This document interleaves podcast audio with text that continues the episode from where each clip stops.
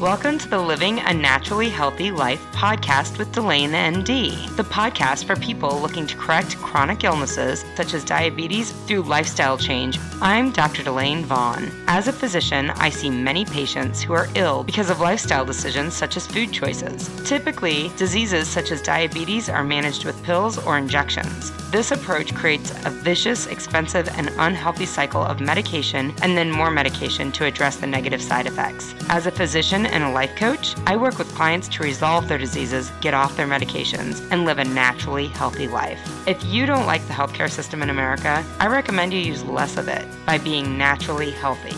So if you feel there has to be a better, more natural way to live a healthy life, you are in the right place. Hello, welcome to the Reversing Diabetes with Delane MD podcast episode number 91. I'm your host, Dr. Delane Vaughn. If you are looking for strategies to live your naturally healthy life, you are in the right place. That is what this podcast is dedicated to. Today, we are going to be talking about the rebel inside and I can't wait. I totally am singing INXS's Devil Inside this whole time, so recognize that's playing in my head as we're speaking. I hope it's also now the soundtrack to the podcast for you also. Before we get started, I want to share with you, of course, I always like to share what the things that I'm doing to uplevel my own health. As many of you are aware, I reclaimed my health about three years ago, but I'm a firm believer there's always room for improvement. Lately, I have been going without sugar, all refined sugars. Many of you have heard me talk about my love for chocolate and that I frequently would have a piece of chocolate or two with my meals, right? Like that was just how I lived my life. I would have my meal and then there would be one or two pieces of chocolate every day at the end of it.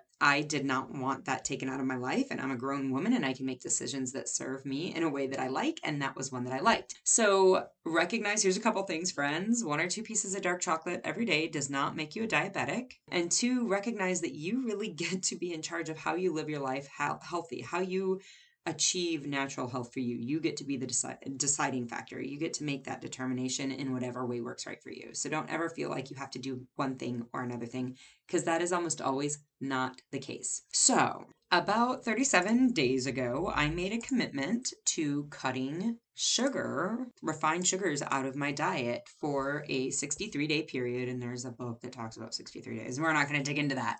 But that's why that random number comes up. I just wanted to commit to working on my thoughts about what I thought about having treats and having desserts and what made up a dessert and what else could be dessert like for me.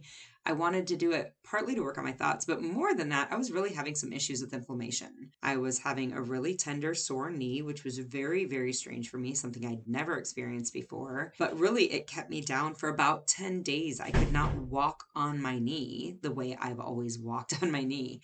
And so I was wondering, you know, is this two pieces of chocolate today? Are those or are the two pieces of chocolate a day that I'm eating are they causing me a problem? And so I cut them. I committed to 2 months of cutting sugars out, basically refined sugars. And again, I typically don't eat a lot of flour. I feel like that I don't feel very good. My body physically hurts when I eat things with flour in them. So that's been something that's cut out of my diet a long time ago but all of those things can be really inflammatory. So I have been experimenting in these 30 some odd days with how do I make desserts? Like, how do I make something that's a joy eat, essentially, something that I enjoy? It's not there because it serves my cells in the most effective way. It's not there because it's the most appropriate fuel for my metabolism or my body.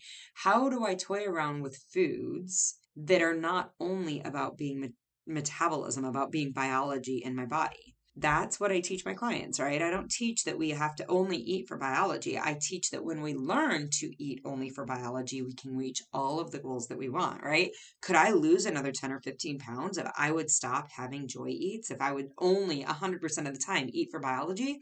Probably could, but I don't feel like I need to do that. So I don't do it. So I've been experimenting with using honey. Um, I've learned to make ice cream with honey. I've learned to make chocolate chip cookies with almond flour and honey. All of it's been very delicious. But I have been on the hunt for a chocolate that doesn't have sugar added to it. Specifically, I wanted to find honey sweetened chocolate. I did find that, and I'll tell you about that. But what I also came across was this interesting sweetener called inulin. I N is in Nancy, U L I N is in Nancy. Inulin. So, inulin is ex- an extract from the chicory root, the chicory plant root. It is apparently extracted with only hot water. They don't use chemicals to extract it. And I came across this sweetener in a chocolate bar. The brand is called Chocolove. The label has an XO on it, like Hugs and Kisses. Chocolate or Chocolove XO. And they have these delicious little candy bars that I actually had come across a while back, even before I was looking for honey sweetened uh, chocolates. And it's very, very tasty super duper tasty. I was not convinced that inulin was okay because eh, many of you know that I do not recommend any artificial sweeteners. Artificial sweeteners can be very, very damaging to your body in a variety of different ways that I talk about in other podcasts and at other times, but I don't recommend any artificial sweeteners. And I just thought inulin was just another version of an artificial sweetener. So I really um, steered clear of it, but started looking into it. Is this something that my clients can use? Is this something that, you know, could be honestly the chocolate bar was so tasty i really want the inulin to not be a problem because i really felt that they were almost more tasty those chocolate bars with the inulin than a regular chocolate bar would be so i started researching it and I found that it's this chicory root extract and that it's extracted with just hot water. There's no chemicals. That it's a fiber that's super health, healthy for people, especially diabetics.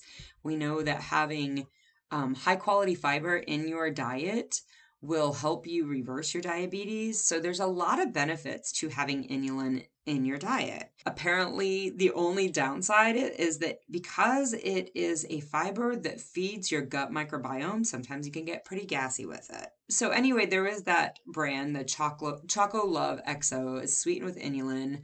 I would highly recommend trying it out if you like chocolates. Again, this is still candy, friends, right? You're eating chocolate. Like you can't go from like, oh, I can't have Hershey's.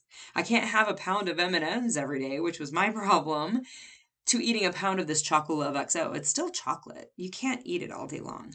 But I think it is a nice um, alternative, possibly, to um, having refined sugars in your chocolate as a sweetener. So that was one thing I came across. The other thing I came across was this brand of chocolate called Cocoa Fuel. It uses honey. It's only organic cocoa. Um, I think there's some cocoa butter in it, but outside of that, it's got honey in it. There's no there's no preservatives in it. There's no emulsifiers in it. They don't have any of these chemical additives in it. It's really pure ingredients. I bought them. They were very expensive. That was a little ridiculous. That's that alone cuts down on how much chocolate you'll eat. But I think it was $8 a chocolate bar. They were really good.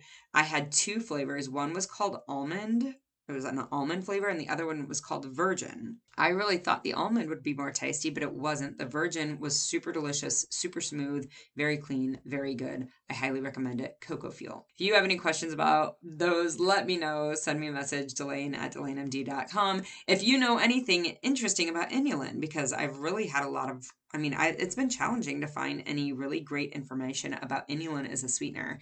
I'd love to hear any information that anybody has out there. Try it out. Let me know what you think. All right. Before we get started about the Rebel Inside, I want to talk about quick plug for next week's or upcoming episodes. It's not even next week, although I think I finally will have one of these recorded next week. I have been promising a life and purpose coach that her and I are going to have an interview, and we've finally been able to find a time to get it scheduled so we can get it recorded. There were some scheduling delays with spring break and just our personal schedules, but we have it on for next week to record. So hopefully, a week from today, from this coming, this podcast coming out, that podcast will be coming out. I also have an interview with one of my clients planned for you. If you want to hear firsthand what it looks like to work with me, what leads somebody, like what drives somebody to come and work with me, what is it that, you know, one thinks when they're working on becoming naturally healthy and trying to figure out how to get there? What that looks like? This is going to be a, a, great podcast for you. This client just had a really a number of really wonderful thoughts about her health before getting started with me that really led to some really fantastic work when she finally found me and signed up so you won't want to miss that podcast. So make sure you've hit the subscribe button to the podcast so you get all the podcasts, you get notified when they get uh, released, and you don't have to miss any of them. Okay, let's dig in. As a child of the 90s, I cannot think of anything being inside that like a two syllable word being inside without thinking of INXS's devil inside. So my clients and I have been talking a lot about rebellious natures and rebellious tender tendencies. And really it did start to breed in my head this idea of the rebel inside. And I am just so we're aware, I am wearing flannel today to really round out my 90s vibe going on. So, The Devil Inside was a song by INXS. It's running through my head right now. As I was thinking about The Rebel Inside, I was singing that song, and some of the lyrics of that song really stand out in my head when it comes to looking at The Rebel Inside. The lyric is Words are weapons sharper than knives. And I thought there's nothing truer about there. I mean, we think they're just words and they can't hurt us. Our thoughts are what protect us, but recognizing that those thoughts and the verbiage that we use in those thoughts are really, really important. And that's what we're going to talk about today. So, where we see this showing up is from a belief that many of us have that we need to have quote unquote tough love or a tough love mindset in order to get the results that we want. This gets morphed into negative self talk and sometimes can be very hateful self talk. It can be very innocent, as innocent as, man, why can't I figure this out? It can be more sinister than that. Uh, something along the lines of, I'm so broken, I'm never going to get this to work. Regardless of the degree of the negative self talk, almost always negative self talk will feel bad. It feels bad in our body, and in no way does this ever serve us. We believe that it does, but it truly doesn't. And why is this? Because we are the type of people that when we are driving bad feelings in our body, we look to eating to modulate those feelings, right? You don't get diabetic, you don't get extra weight on your body because you're managing all of your emotions without any food. Lots of times people will be like, Well, I'm not an emotional eater. And my, I, what I offer them is all eating is emotional. They all come from either emotions of empowerment and determination and commitment, or they come from feelings of excitement and happiness, or they come from feelings of loneliness and sadness, or they come from feelings of anger and irritation. Eating is always an emotional experience. That is just the way our mind and our actions come about but recognizing again if you are physically ill because of the food that you have been overeating you are the kind of person that typically deals with emotions with food so having a thought a belief negative self-talk that makes us feel bad is never going to serve us recognize the other part of this is no one's emotionally eating salads, right? It's not your kale and iceberg salad that you're overeating or emotionally eating. You're not emotionally eating carrot sticks. When we feel bad and we feel cruddy, we want to feel better and we turn to Oreos. That's the kind of human beings that end up sick with diseases like type 2 diabetes, metabolic syndrome, obesity, hyperinsulinemia, all of those things that I help my clients fix. So, this is why negative self talk backfires and it does not work. And today we are going to break it down and see what you are creating with the negative self talk, and then we're going to talk about how to fix it. So recognize that the negative self talk comes in every shade of gray, right? It might be something as simple as, well, I knew that wasn't going to work out. Or it might be something like, well, I know I'm not strong enough to say no to blank food, whatever food, pizza, cake, ice cream, whatever it is. It may look like, well, there I go again, screwing it up. It may look something like, I'm never going to figure this out. I'm never going to get how to do this may look something like this is just the way I am. I can't even learn to change. See how some of these feel like you are just reporting the facts, right? Like this is just the way I am. I'm never going to change. You are reporting just what is. Recognize that these are thoughts in your head. These are not facts, and this is great news because those thoughts we have an opportunity to change. True facts we do not have opportunities to change. The temperature outside we cannot change. That's a true fact. We can't change that. But we can change what our thoughts and beliefs are about that temperature. So let's talk about rebellion because this negative self talk really leads to rebellion. The definition of rebellion is the action or process of resisting author- authority, control, or convention. If a rebellion seeks to evade oppression or evade authority or gain concessions from um, an oppressive power, revolt will typically occur, occur. That's what happens. If you look up rebellion and you look up what rebellion means and you ta- you know look at the words that they use around rebellion, this is what will come up. So when someone ourselves included speaks to us in a authoritative controlling or oppressive way we will revolt likely because just as when a political revolt begins we revolt because we feel that we are not being heard that no one cares what we have to say that no one's listening to us. Anyone would revolt against that right? I'll give some examples, but if you think about if you have a boss that's very, very demanding and very, very condescending and very, very oppressive, and they make expectations of you, and you try to explain to them that, you know, I don't have time with my other workload, I don't have time to do that, and they're like, I don't really care, you're going to feel like you're not heard and inevitably, you are going to rebel against that. You're going to revolt against that. You do not want to work in that situation. Maybe it looks like leaving and getting a different job, or maybe it looks like just complaining a lot about your work because you don't like it, right? So recognize that this is the way human beings work. So, our inner voice, our inner critic, that negative self talk, the voice of that negative self talk, usually comes in the form of one of our harshest critics in our earlier life as a child, typically, or a teenager. So if our mother was always writing us, the voice inside of our head, or the tone of that voice, or the phrasing of that voice, will frequently sound like your mother using the same phrases that your mom used. If it was your grandpa, it will reflect his tone, his voice, his phrases, right? If it was a harsh teacher, again, it will show up in the words, in the tone, in the voice of that harsh teacher. It's not really so important to know who it was, but sometimes it's nice to know where did I even learn to talk to myself that way? Typically, it's really from one of our harshest critics when we were younger. When we apply this tone to other areas of our life or other situations in our life, we would totally rebel against that tone. Again, you know, I talked about the overbearing boss who just doesn't care when we need more help. We would totally rebel against that. If in college we had that never satisfied college professor that doesn't take into consideration other classes that we have or what else is going on. I hear that one from my children who are in college on occasion, right? Like, of course we would rebel against that. If we hear it from our parents, right? There was an entire song in the 90s, going back to my 90s days, by Will Smith. Parents just don't understand, right? Like, that was it. And that's what creates rebellion in children. I even see see this in my own parenting. Many of you are aware my husband and I have about seven kids. About, we don't have about seven kids, we have seven kids. Three of them were blended. Three of those children are my children, and four of those children are his children.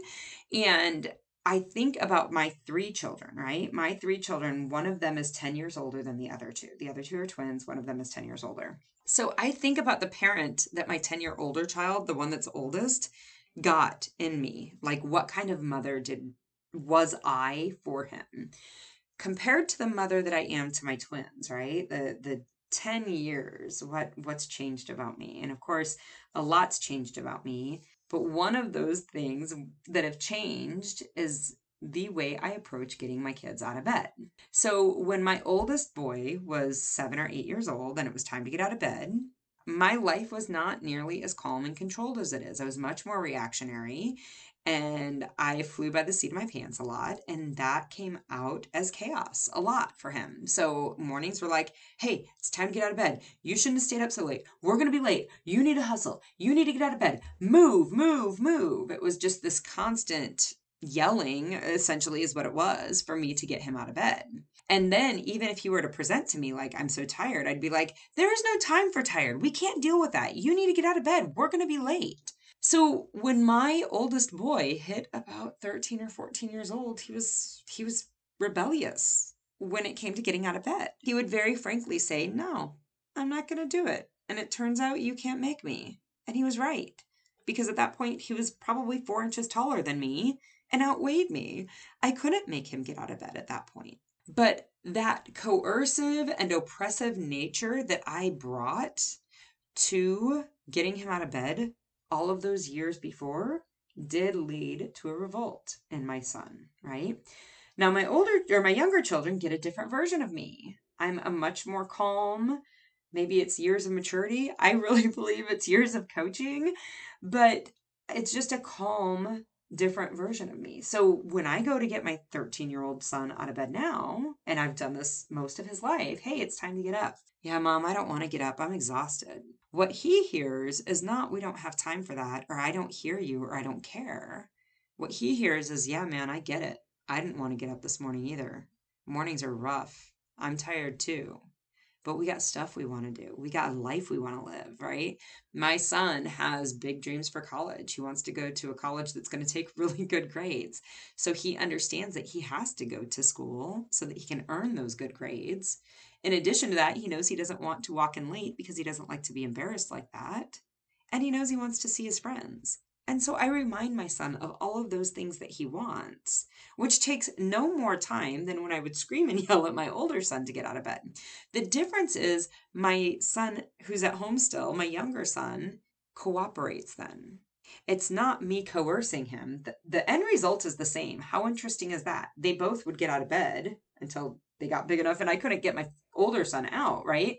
But they both would get out of bed. I just get a spirit of cooperation from my younger son versus my older son, it led to this rebellion from him because I was coercing him. It led to a spirit of coercion that he felt that led to a rebellion for him. So my overbearing, harsh response led to my 14 year old, led for him to revolt against the oppressive power that was me. I definitely learned my lesson and now I gain cooperation. So there's no need for a revolt from my younger son, right? So this is my favorite example to use when I'm discussing this with my clients because I think that it very much clarifies why negative help, negative or harsh self-talk can lead to this feeling of rebellion, this need for rebellion, this need for revolt. So I do like to when I'm applying changes to my inner dialogue in my brain, the way I talk to myself, I do like to consider an inner child. Now, I'm not against inner child work. I in fact I think there's a lot of truth and help with inner child work. But I know that it sounds very woo woo and that even like rubs me, it rubs against me a little bit. But bear with me because I really do think there is some benefit to having a visualization of the child within yourself. If you start to care for yourself, having that visualization of that inner child kind of makes it easier. How would you talk to the child version of yourself? Would it be harsh? Would it be hateful? Would it be cruel or mean? Would it be controlling or oppressive? If it would be those things, it's no wonder that your inner child is revolting and eating a bag of Oreos at night after a hard day. That makes tons of sense. No one's taking care of your inner child. As children, when we are three or eight or 12 or whatever, when we were young, taking care of us was our parents' responsibility. But as an adult, it's our responsibility to take care of what we need. It's nobody else's responsibility. And when we take that recognition, then we realize, oh, okay, how do I want to care for myself? Because if we're being harsh or hateful or mean or cruel, it's no wonder we're rebelling. If we are not being heard and do not feel that what we're experiencing is being considered or is considered important, then of course we're going to rebel. That makes tons of sense. This is why that negative self talk does not help you reach your goals. So, how do we fix it? Let's talk about that for a little bit. If this inner child concept is a bit much for you, I want you to think of somebody else that you love someone you love deeply, someone that you love unconditionally. Um, it may be a child, your own child, it may be a niece or a nephew, it may be your very best friend, but think of the kind ways that you would talk to that person or the phrases that you would use. I want you to consider that when you're thinking of how you want to talk to yourself or what effective ways you could talk to yourself. Think of the kind way that you would talk to them if something went wrong. I mean, like, even think of the pet names. I think about this with my daughter. I found that modeling my inner self talk from the way I naturally talk to my daughter has been incredibly useful. I love my children deeply and I'm stern when needed, but I'm never berating, I'm never belittling, I'm never hateful to my children. So I even use the pet words that I use for my daughter oh sunshine oh baby girl what's going on i use those pet names when i've started talking to myself like that inner dialogue in my head has those pet names because it really does bring that feeling of love that is so natural with my daughter that was not necessarily natural for me when i first started working on self my self-directed voice when i started working on that i actually modeled it off of my relationship with my best friend i love my best friend she's been my best friend since we were nine years old she was eight maybe I was nine, maybe she was nine and I was 10. Either way, it was a very long time. And she's been through thick and thin with me.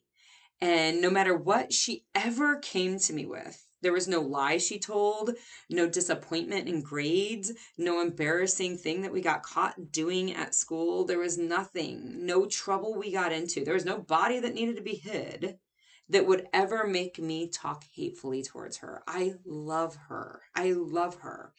And so I decided when I started working on this self directed voice for me that after everything I had been through with myself, which is everything, all of the things. I've always been there with myself through those, right? After everything I'd been through with myself, I owed it to myself to be at least as kind to me as I would be to my bestie. Hands down, that's my bare minimum, at least as kind. So that was the visualization that I found helpful. Find the relationship for you that works and model your self talk after that when my clients come to me and they ask me, How do I stop self sabotaging? How do I stop eating the entire bag of chips at night? How do I not eat the donuts at work? I want you to realize this work on that self directed talk is the work that needs to be done. This is the work. When you eat the bag of chips or the donuts, what's the first thing you say to yourself? I can't believe I just did that. Why did I do that? I know that isn't good for me. My blood sugars are going to be so high, they're going to be awful. Why can't I figure it out? I'm never going to get it figured out. I'm going to end up dying of diabetes. I'm so stupid and dense, I can't get it. I have no self control. I'm undisciplined. Why am I wasting my health? This is why it's not going to be any different ever. This series of thoughts, those are the progression of my self talk. When my self talk was unintentional and untamed and negative, and mean, this was the progression of my thoughts. I had many of them, not a couple of them. I had many of them. This is exactly how it went in my head. So when I had those thoughts, I felt horrible. So of course the bag of chips turned into ice cream and then maybe some pizza. Or the one donut turned into two donuts and then burgers and fries for lunch and then candy all afternoon long. I was telling myself the worst story about me. I believed it and then I acted it out. And this, of course, is how our brain works. This is why those song lyrics are so true and important. Words are weapons, and they are sharper than knives. It's not the devil inside, it's the rebel inside, right? That is what it is. This is why negative self talk and tough love does not work to get you to your goals. There are so many other areas that we could dig into about the rebel inside, uh, including the rebel being ran by fear and the rebel being so obstinate to change. Those are topics for different podcasts, but I hope you have found this helpful because it's truly the important work that needs to be done. Please know if this is the help that you need, if this is where you struggle, this work is not easy and there is help for you. That's why a coach is helpful. This is why being naturally healthy is so much more than a food plan. You know what you need to eat. Nobody needs me to tell you to cut out the M&Ms and cut out the pizza. You know that's a problem. This work of taking care of ourselves, caring for ourselves in an exquisite way because we deserve every bit of it is the work of a lifetime. And it's why I do what I do. There is help for you. If this is where you're getting hung up, definitely reach out. You can get all the help you need by emailing me at delane at delanemd.com, set up a free mini coaching session. You can also bypass me altogether and go to scheduling a mini uh, coaching session at calendly.com. That's C A L E N D L Y.com forward slash DelaneMD, D E L A N E M D. You can click on the free mini coaching session and you can just schedule it whenever whenever's convenient for your um, whatever's on your schedule. It will tell you what's convenient on my schedule and we can match them up. You don't have to go back and forth with me. Recognize there's also um, more free help at my website, delanemd.com. Utilize those resources that are available to you. There is help. You can reclaim years of your life. You can regain your vitality. You can live a naturally healthy life. Stop wasting time. There's help. I will talk with you next week. Bye bye. Thank you for listening. If you've enjoyed today's episode, please subscribe and share with your friends and family. Also, leave me a review. If you want to resolve your diabetes naturally without any pills or injections, I can help you. Visit DelaneMD.com for more information. Click on the Work With Me tab, send me a message, and we can set up a mini coaching session. You guys have a great week. I'll talk to you soon.